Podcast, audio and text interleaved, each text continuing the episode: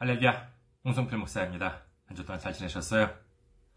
저는 현재 일본 군마현에 있는 이카호 중앙교회 그리고 세계선교 군마교회를 섬기고 있습니다. 이카호 중앙교회 홈페이지 알려드리고 있습니다. 이카호 중앙교회 홈페이지는 이카호.기린.kr 이카호.기린.kr IKAHO입니다. 이카호.기린 KIRIN 기린.kr이 되겠습니다. 그리고 세계선교 군마교회는 군마현 이세사키 시에 있습니다. 그래서 이세사키.기린.kr 이세사키 ISESAKI 이세사키.기린.kr입니다. 이곳으로 오시면 저희 교회에 대한 안내 말씀 그리고 주일 설교 말씀을 들으실 수가 있습니다. 주일 설교 말씀은 동영상 사이트 유튜브를 통해서 시청하실 수가 있으시고 그리고 팟캐스트와 팟빵을 통해서도 음성으로 들으실 수가 있습니다. 그 다음에 저는 현재 그리고 저희 교회 홈페이지에 오시면은요, 매주 전해드리는 설교 말씀을 본문 텍스트로도 보실 수 있으니까 참고하시길 바라겠습니다. 그리고 저는 현재, 기린선교회, 그리스도 사랑, 이웃사랑, 기린선교회를 섬기고 있습니다. 기린선교회 홈페이지는요, 기린.kr, 기린.kr이 되겠습니다. 그리고 저희 선교회 메일 주소 알려드리겠습니다. 메일 주소는요, 기린미션@gmail.com, 기린미션@gmail.com입니다. 이곳으로 메일을 보내주시면 제가 언제든지 직접 받아볼 수가 있습니다. 다음으로 지난주에 또 귀하게 선교 후원을 선교해주신 분들이 계십니다. 감사해요님, 그리고 이진묵님, 황석님, 황석님께서는 지난주에 2번이나 선교해 주셨습니다. 정말 감사합니다. 정말 큰 힘이 되고 있습니다. 정말 감사드립니다. 그리고 안성희님, 제갈호준님께서 귀하게 선교 후원으로 선교해 주셨습니다. 감사합니다. 예수님의 놀라운 축복과 넘치는 은혜가 함께 하시기를 주님의 이름으로 축원드립니다. 다음으로 저희 선교회의 선교 후원으로 선교해 주실 분들을 위해 안내 말씀드립니다. 먼저 국민은행입니다. 한국에 있는 은행이죠. KB국민은행. 계좌번호는 079-21-0736-251가 되겠습니다.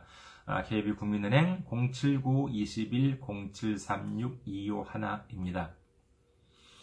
다음으로 군마은행입니다. 일본에 있는 은행으로 직접 선교해 주실 또는 일본에 계신 분들을 위해서 안내 말씀드리겠습니다. 군마은행, 저희 교회가 있는 지역은행입니다. 지점번호는요, 190, 계좌번호는 1992256이 되겠습니다. 군마은행 지점번호는 190, 계좌번호는 1992256입니다. 다음으로 유초은행, 우체국, 일본의 우체국 은행입니다. 유초은행, 기호는 10450, 번호는 35644801, 지점번호는 048입니다. 기호는 10450, 번호는 35644801, 지점번호는 048입니다. 저희 교회는 아직까지 재정적으로 미자립 상태에 있습니다. 그래서 여러분들의 기도와 선교 후원이 큰 힘이 되고 있습니다. 여러분들의 많은 기도, 많은 관심, 많은 참여, 많은 섬김 기다리고 있겠습니다. 다음으로 오늘 함께 나누실 말씀 보시겠습니다. 함께 나누실 말씀 로마서 9장 17절에서 18절이 되겠습니다. 로마서 9장 17절에서 18절 봉독해드리겠습니다. 성경이 바로에게 이르시되 내가 이 일을 위하여 너를 세웠으니 곧 너로 말미암아 내 능력을 보이고 내 이름이 온 땅에 전파되게 하려 함이라 하셨으니 그런즉 하나님께서 하고자 하시는 자를 긍휼히 여기시고 하고자 하시는 자를 완악하게 하시느니라. 아멘. 할렐루야. 주님을 사랑하시면 아멘 하시기 바랍니다. 아멘. 오늘 전 여러분과 함께 로마서 강해, 다시 이제 로마서로 돌아왔습니다. 고난주간, 그 다음에 부활절을 지나서 다시 이제 로마서 강해로 돌아왔습니다. 오늘은 로마서 강해 80번째 시간으로서 되돌아보는 믿음이라는 제목으로 은혜를 나누고자 합니다. 출애굽기에 의하면요, 당시 애굽에서는 이스라엘 자손들이 노예 생활을 겪고 있었습니다. 출애굽기 1장 13절에서 14절, 이스라엘 자손에게 일을 엄하게 시켜 어려운 노동으로 그들의 생활을 괴롭게 하니 곧 흙 이기기와 벽돌 굽기와 농사의 여러 가지 일이라. 그 시키는 일이 모두 엄하였더라 라고 기록을 합니다. 참 힘든 고난의 세월들을 이 이스라엘 자손들은 애굽에서 보내고 있었을 것입니다. 그러자 하나님께서는 당시 애굽에서 도망쳐 나와서 광야에서 지내는 모세를 불러내셔서 애굽으로 가라 라고 이제 이렇게 말씀을 하세요. 그러면서 하시는 말씀이 애굽에서 노예 생활로 고통을 받고 있는 이스라엘 자손들을 이끌어내라 라고 하는 크나큰 사명을 주시지요. 이에 대해서 모세는 그의 형 아론과 함께 이제 바로 왕 앞에 서게 됩니다. 출애굽기 7장 7절에 의하면요, 당시 모세의 나이는 80살이었고요. 그리고 그의 형인 아론의 나이는 83이었다고 합니다. 누구는 어떤 분인지 그렇게 말씀하실 수도 있을 겁니다. 그렇게 말씀하실지도 몰라요. 옛날에는 800살, 900살까지 사는 사람들도 막 달려있었으니까, 80살이면 그렇게 나이가 많은 것도 아니야. 이렇게 생각하실지 모르겠습니다만, 아니에요. 그렇지가 않습니다. 사실 800살, 900살, 이렇게 살았던 사람들이 성경에 나옵니다. 그런데 그거는 언제적 사람이냐라고 하면은 노아의 홍수 이전 사람들입니다. 그때는요, 700세, 800세, 900세 정도 살았던 사람들이 아주 많이 기록이 되어 있어요. 근데 그것은 노아의 홍수 이전이고, 노아의 홍수 이후를 본다면은요, 점점 막 평균 수명이 막 뚝뚝뚝뚝 떨어집니다. 그래가지고 거의 지금 우리와 같은 비슷하다라고 해서 생각해도 무방할 것입니다. 그러니까 말하자면은요, 하나님께서는 정말 그 나이가 드신 80살과 83세 두 할아버지한테 이 막중한 사명을 맡기신 것이지요.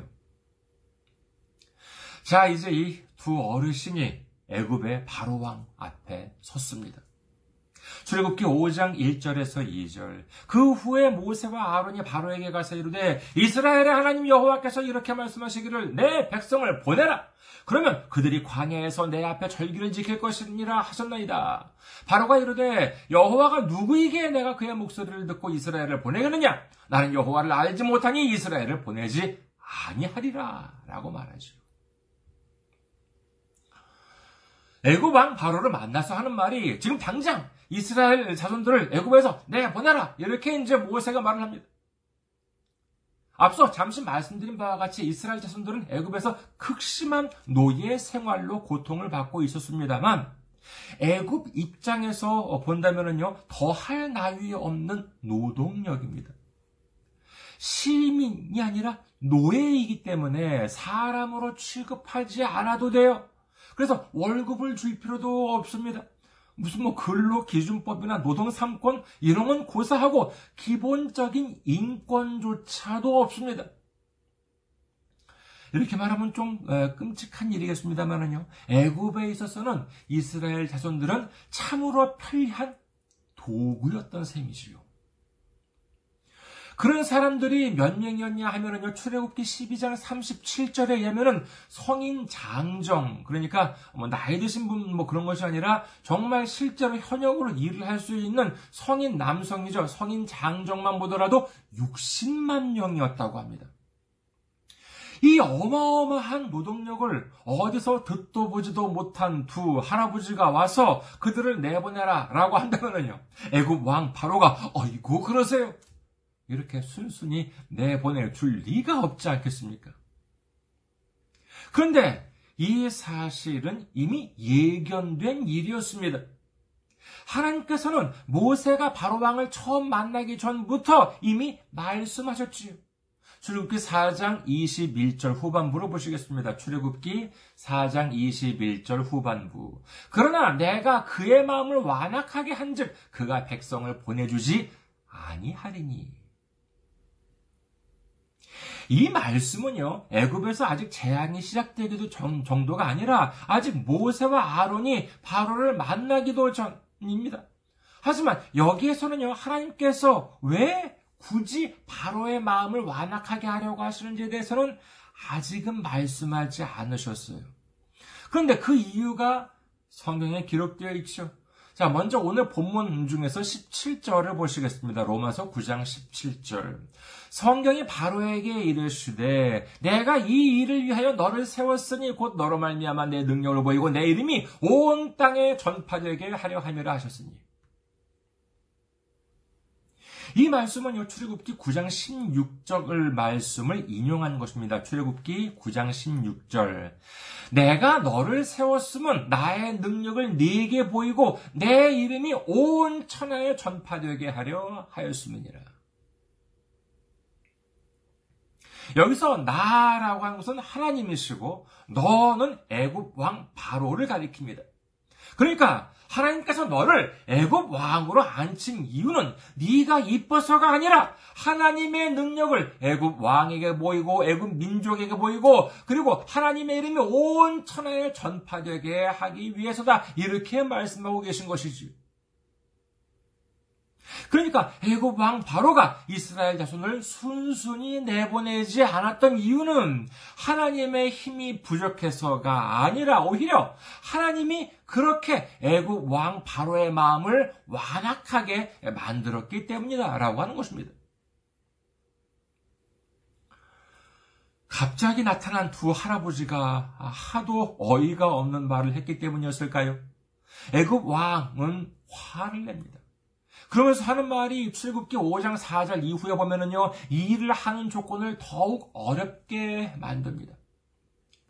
당시 건축을 하기 위해서는 벽돌을 이렇게 사용을 했는데 그 수많은 건물들을 짓기 위해서 벽돌은 반드시 필요한 것이었습니다.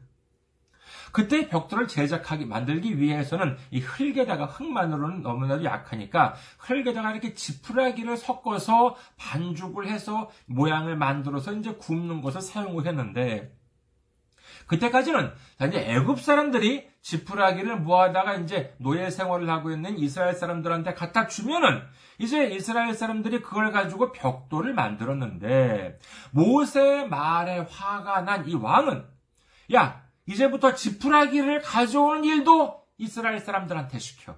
하지만 만들어내는 벽돌 수는 줄이지 말고 똑같이 해야 돼.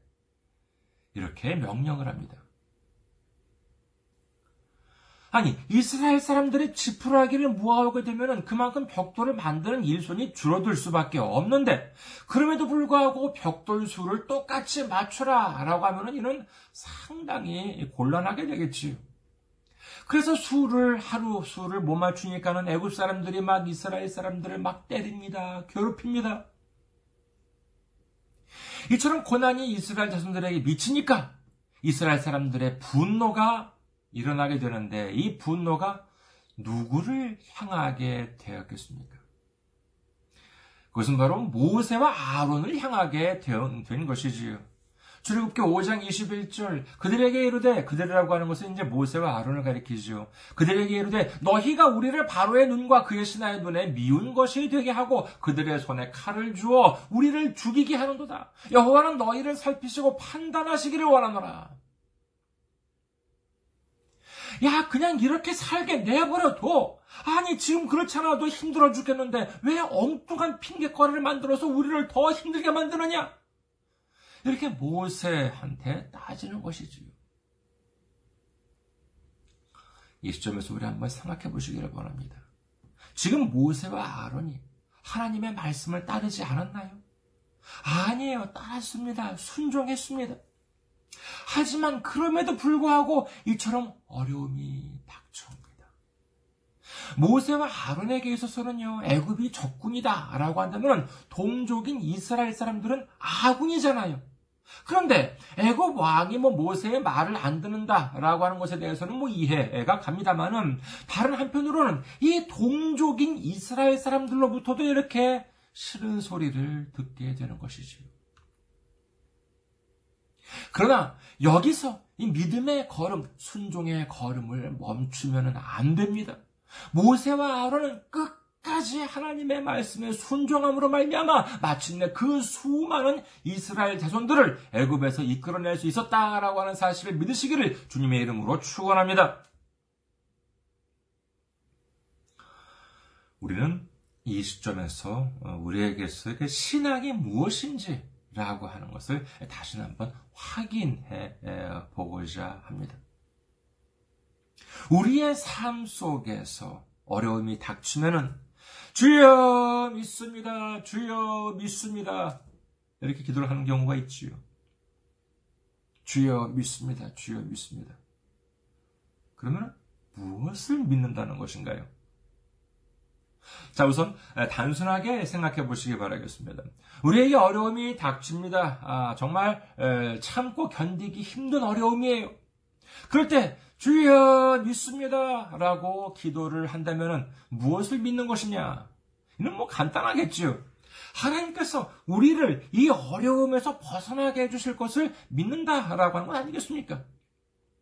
무소불위하신 하나님, 불가능이 없으신 하나님께서 우리를 고난 가운데에서 구원해 주실 것을 믿는다라고 하는 기도인 것이지요. 물론 그 기도가 잘못되었다라고 하는 것은 아닙니다. 고난 가운데에서 우리를 건져내어 달라고 하는 기도는 중요하지요. 하지만은 과연 그것이 우리의 믿음에 있어서 전부인가라고 하는 생각을 해보아야 할 것입니다. 이스라엘 자손들을 애굽에서 내보내라 라고 하는 하나님의 명령을 바로 왕은 귀담아 듣지 않습니다. 그 결과 하나님께서는 10가지 재앙을 애굽에 내리게 되지요. 이때 우리가 믿습니다 라고 하는 기도를 한다면 무슨 뜻이겠습니까? 우리를 빨리 애굽에서 내보내달라고, 하나님의 능력으로 내보내주신다라고 하는 것을 믿는다라고 하는 건 아니겠습니까? 근데 첫 번째, 두 번째 재앙이 계속됨에도 불구하고 애굽 왕은 이스라엘 자손들을 내보낼 생각을 하지 않습니다.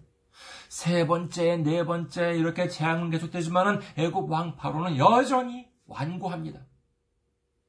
그러면 그때까지 주여 믿습니다, 믿습니다 라고 기도를 해왔었다면 이제 서서히 좀 지쳐오지 않겠습니까? 하지만 그래도 끈질기게 기도를 해봐요. 정말 했다고 해봐요. 5번째, 6번째까지도 주여 믿습니다, 주여 믿습니다 이렇게 기도를 합니다. 그런데 여전히 우리를 내보내주지 않습니다.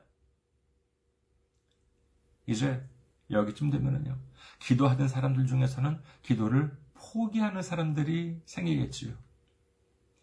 기도를 포기하는 이유 왜겠습니까? 간단하지요.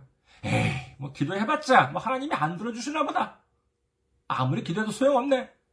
그래서 포기한 건 아니겠습니까? 자, 포기하는 사람은 포기한다 치고, 그러면 한편으로는 포기하지 않는 사람들도 있습니다. 자, 그러면 어떤 사람들이 포기하지 않을까요? 이 포기하지 않는 사람들을 두 가지로 나누어 보도록 하겠습니다. 먼저 첫째는 대단히 인내심이 강한 분이시죠. 그래, 누가 이기나 보자 이렇게 해가지고 정말로 이렇게 절대로 끝까지 기도를 포기하지 않는 분이 계실 것입니다. 이는 참으로 대단한 믿음이다 라고 할 수 있겠지요.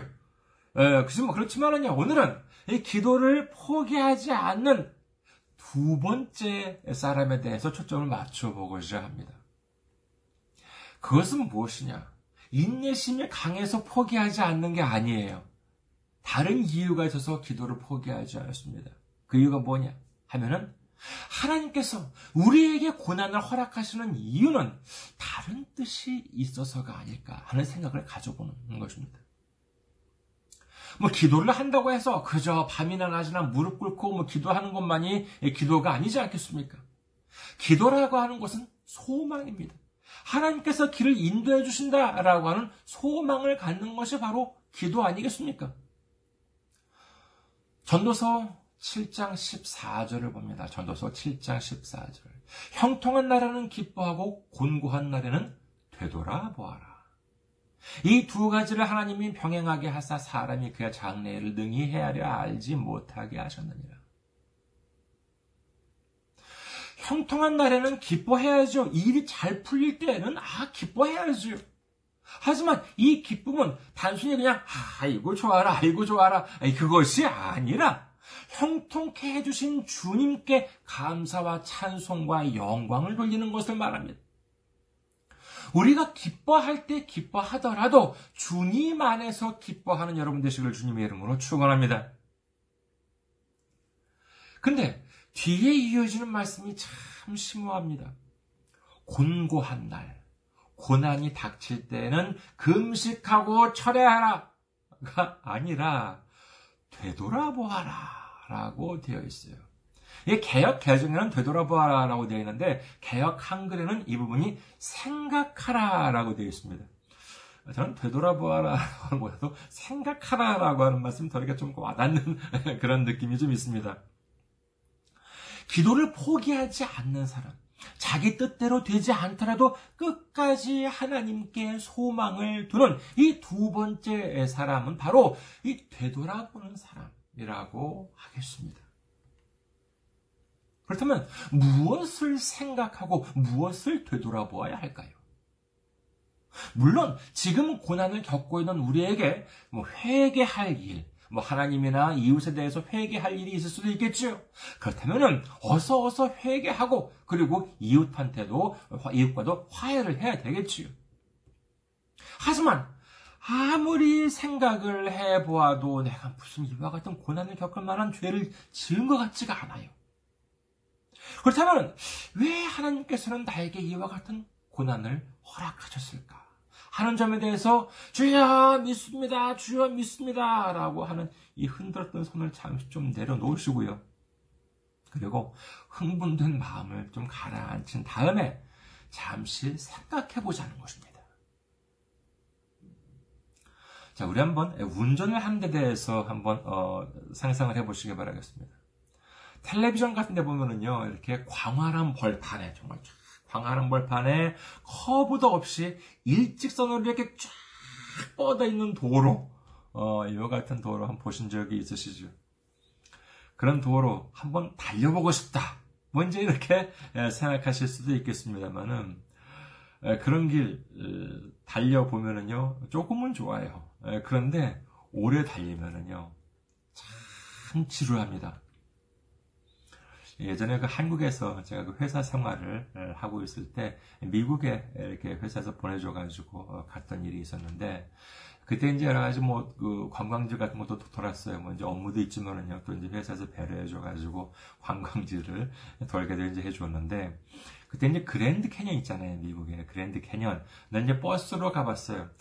사실 이렇게 버스로 간다면은 그게 좀 지루하대요. 사실은요. 근데 좀 제가 마음대로 할 수 있는 게 아니니까는요. 근데 왜냐면은 이 그랜드 캐년을 버스로 가면은요. 그 버스로 그랜드 캐년에 가는 것도 몇 시간이고 그리고 도착할 때까지 그 그랜드 캐년이 안 보여요. 그때까지 아무것도 안 보입니다. 근데 정말 그 나중에 한 일이었는데 정말 지루했어요. 아무리 달려도 바깥의 풍경이 바뀌질 않아요. 앞에 보면은요, 정말 일직선 길이 이렇게 쫙 계속 이어집니다. 그 주위에는 그냥 벌판이에요. 그나마 커브를 하고 그러면 좀 창밖에 풍경이 좀 각도라도 바뀔 거 아니에요. 근데 그나마도 안 바뀌어요. 일직선이거든요. 저 멀리 보이는 산이 정말 무슨 하늘에 떠있는 그거 같은 구름처럼 아무리 달려도 계속 그 자리에서 안 움직입니다. 미국, 특히 서부에 보면은요, 이런 길들이 참 많이 있어요. 그래서 이제 미국에 있는 자동차들에 보면은요, 특이한 기능이 있어요. 아무래도 한국이나 일본을 보더라도 고급차든지, 이제 그런 기능이 있을 겁니다만은, 뭐냐 하면은요, 이렇게 딱 자동차 달리다가 속도를 딱 고정을 해주는 기능입니다. 그러니까 예를 들어서 내가 100km로 달리고 있잖아요. 그러면은 100km에 딱 맞춰가지고 딱 그 락을 하는 키를 누르면은 발을 이렇게 페달에서 가속 페달에서 떼어 놓아도 그 쭉 브레이크를 밟지 않는 이상 쭉 100km 그 고정을 시킨 속도로 이렇게 달리는 그와 같은 기능이에요. 미국에서는 기본적으로 다 이 웬만한 차는 다 달려있는 것 같습니다.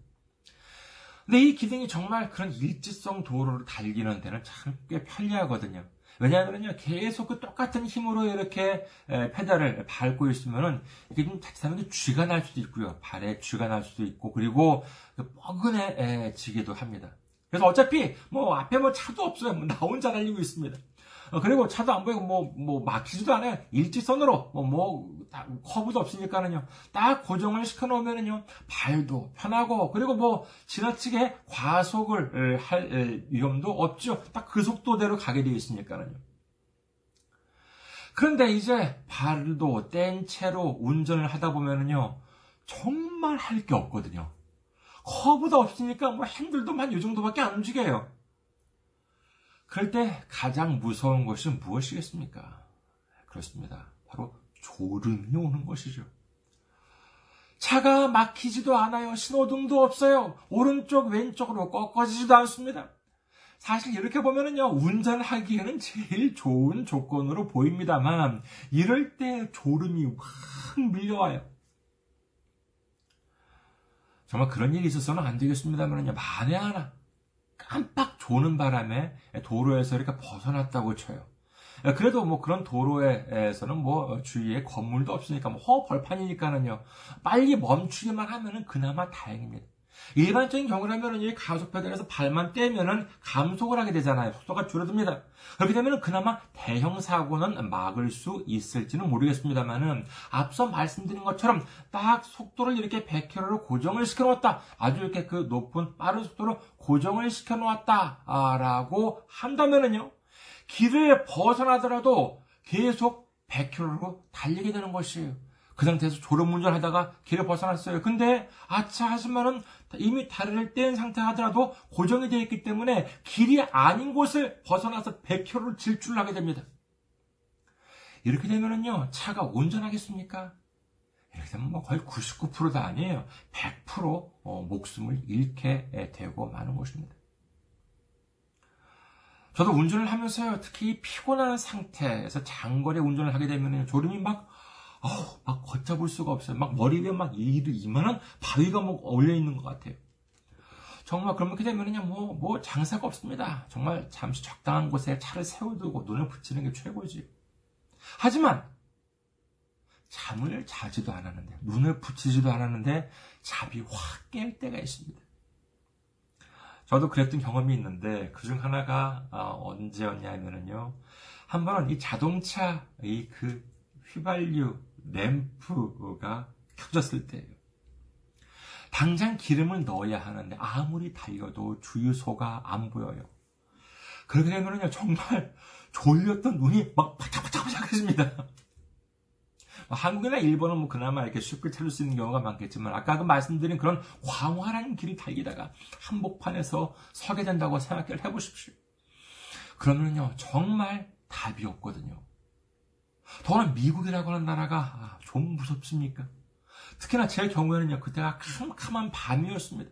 그러니까, 정말, 그런 위기 상황이 닥치니까는요, 잠이 그냥 확 깨더라고요. 자, 그리고 두 번째, 이 잠이 확 깰 때가 언제였냐. 이건 일본에서 있었던 일입니다만은요, 자동차 상태가 심상치 않았을 때예요.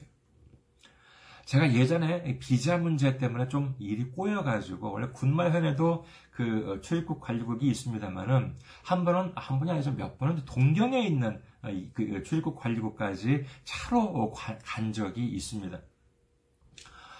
그때 오전 중에 처리를 해야 될 일이 있으니까는 아침 일찍 출발했어요. 그래서 돈도 좀 아껴본다고 고속도로가 아니라 이제 밑에 길로 이제 갔는데, 그러니까는, 거기 한 7시 반쯤 도착해가지고 이제 주차장 앞에 차를 세우고 기다리는 거예요. 근데 그러려면은 7시 반쯤 가야 돼요. 도착한다고 생각을 하면은 이 군마에서는 한 4시쯤에 아마 그때 출발했던 것 같아요. 밑으로 고속도로가 아니라 밑으로 내갔으니까. 그러니까 얼마나 그 동영에 도착했을지 얼마나 피곤했겠습니까? 그래서 동영에 도착을 해서 이제 입관 쪽으로 이제 운전을 해가지고 가는 길인데, 아, 정말 처리해야 될 일들은 많은데 참 잠이 많이 몰려오더라고요. 그런데 아이고, 자동차에 이상이 생겼습니다. 신호등에 빨간불이 켜져 있어가지고 이제 섰다가 이제 파란불로 바뀌었어요. 그래서 이제 가속페달을 밟고 가려고 그러는데, 가속페달을 딱 밟으니까 우웅거리고 차가 앞으로 안 나가는 거예요. 그러니까 일반 도로니까 뒤에서 차가 있죠. 그러니까는 이게 우웅거려도 차가 안 나가고, 이제 그러니까는 아무리 옛날에 제가 살았던 곳이 동경이라 한다 하더라도 뭐 지금은 뭐 어디가 어딘지조차 모르죠. 뭐 워낙 많이 바뀌고 이제 맛도 잊어버리고 그랬기 때문에. 근데 동경 한복판에서 아, 차가 멈출지도 모른다라고 하는 생각을 했더니 정말 거짓말처럼 잠이 달아났던 경험이 있습니다. 더군다나 그때 제 아내도 옆에 앉아 있었는데, 그러니까 뭐 불안한 내색도 못하죠. 제가 불안해하면은 또 더 걱정을 할 거니까요. 그래서 정말 등줄기에 이렇게 땀이 났던 기억이 있어요. 오늘 본문 중에서 17절 말씀을 다시 한번 보실까요? 로마서 9장 17절. 성경이 바로에게 이르시되 내가 이 일을 위하여 너를 세웠으니 곧 너로 말미암아 내 능력을 보이고 내 이름이 온 땅에 전파되게 하려 함이라 하셨으니. 우리가 지금까지 살아오면서 어떤 완고한 사람 때문에, 어떤 고약한 사람 때문에 앞길이 막힌 적이 있으십니까? 참고로 저는 그런 일이 몇 번 있었습니다.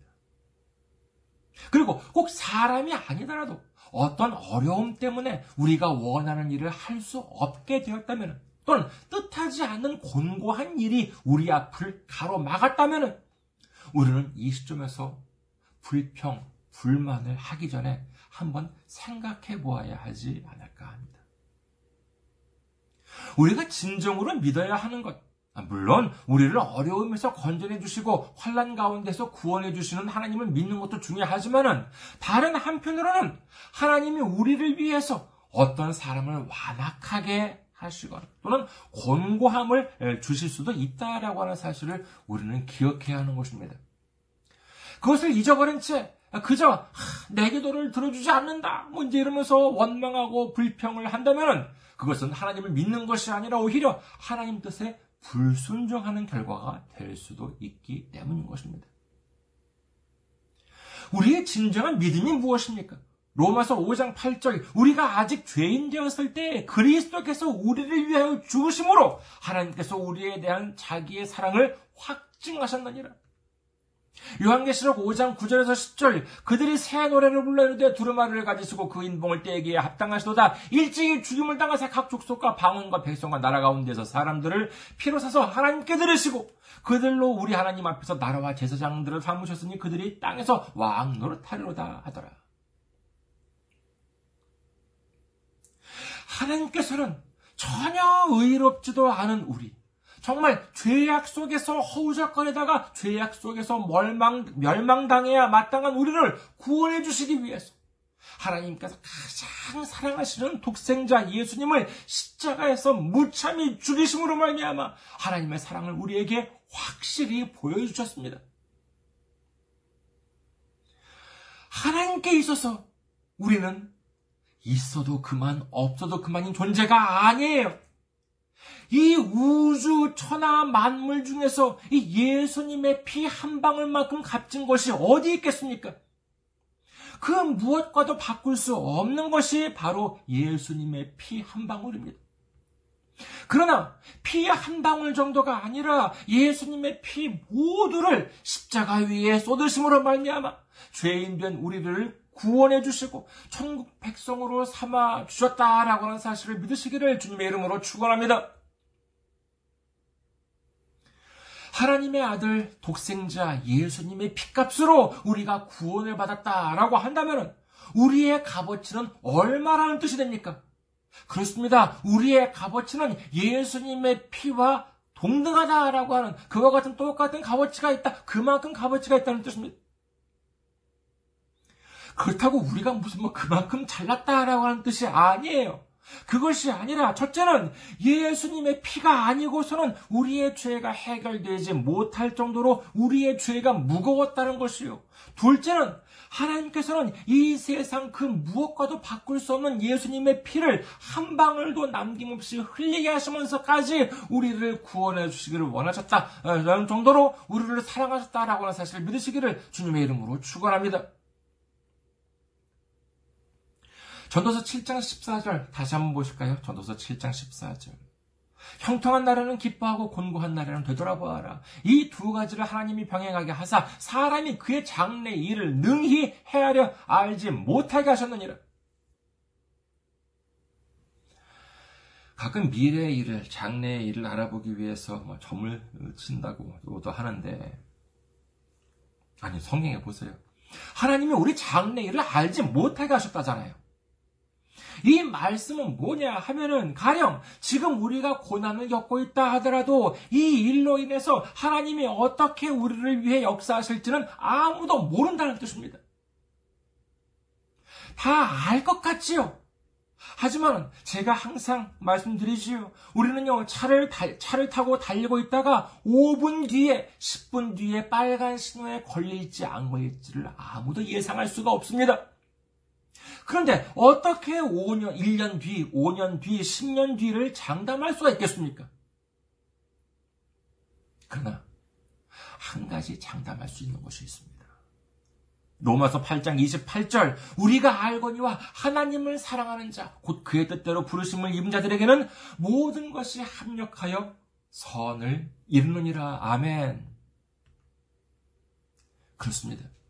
지금 우리 눈에 좋은 일이든 안 좋은 일이든 주님의 뜻대로 부르심을 입은 사람들, 주님 안에 거하는 사람들, 주님께 순종하는 사람들, 우리들, 바로 우리들에게는 모든 것이 합력하여 놀라운 축복으로 부어주신다라고 하는 사실을 믿으시기를 주님의 이름으로 축원합니다.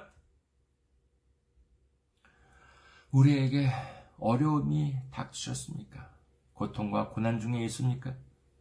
이럴 때일수록 우리는 하나님의 독생자 예수님의 피로 말미암아 구원받은 사람이다 라고 하는 사실을 기억해야 합니다. 우리 인생에서 휘발유 램프가 켜졌습니까? 가속 페달을 밟아도 앞으로 차가 안 나갑니까? 그것이 우리에게는 고통이고 고난이고 위기처럼 보일지라도 그것이 어쩌면 하나님께서 우리에게 허락하신 축복일지 어떻게 알겠습니까? 저도 앞서 말씀드렸던 경험을 한번 되돌아볼까요? 장거리를 달리고 있는데요, 그 휘발유 램프가 켜졌을 때 잠이 확 깼습니다. 불안한 마음은 있었지만은요, 덕분에 졸음운전을 하지 않게 되고요, 그리고 무사히 주유소를 찾아서 기름을 넣을 수가 있었습니다. 얼마나 반가웠는지 몰라요. 그 한밤에 저 멀리서 반짝이는 그 주유소 불빛이 간판이 참 반가웠던 기억이 아직도 있습니다. 그리고 동경 한복판에서 이 가속 페달을 밟았는데도 차가 안 나간 그와 같은 이상이 있었을 때도 역시 야, 이거 어쩌면 좋을까 하고 불안한 마음은 있었지만은 덕분에 이 졸음 운전을 하지 않게 되고 졸음이 완전히 아주 물러가게 되었어. 그 일처리도 아주 잘 처리를 하고, 그리고 무사히 우리가 지금, 저희가 지금 살고 있는 사랑하는 군마현, 우리 집으로 돌아올 수가 있었습니다.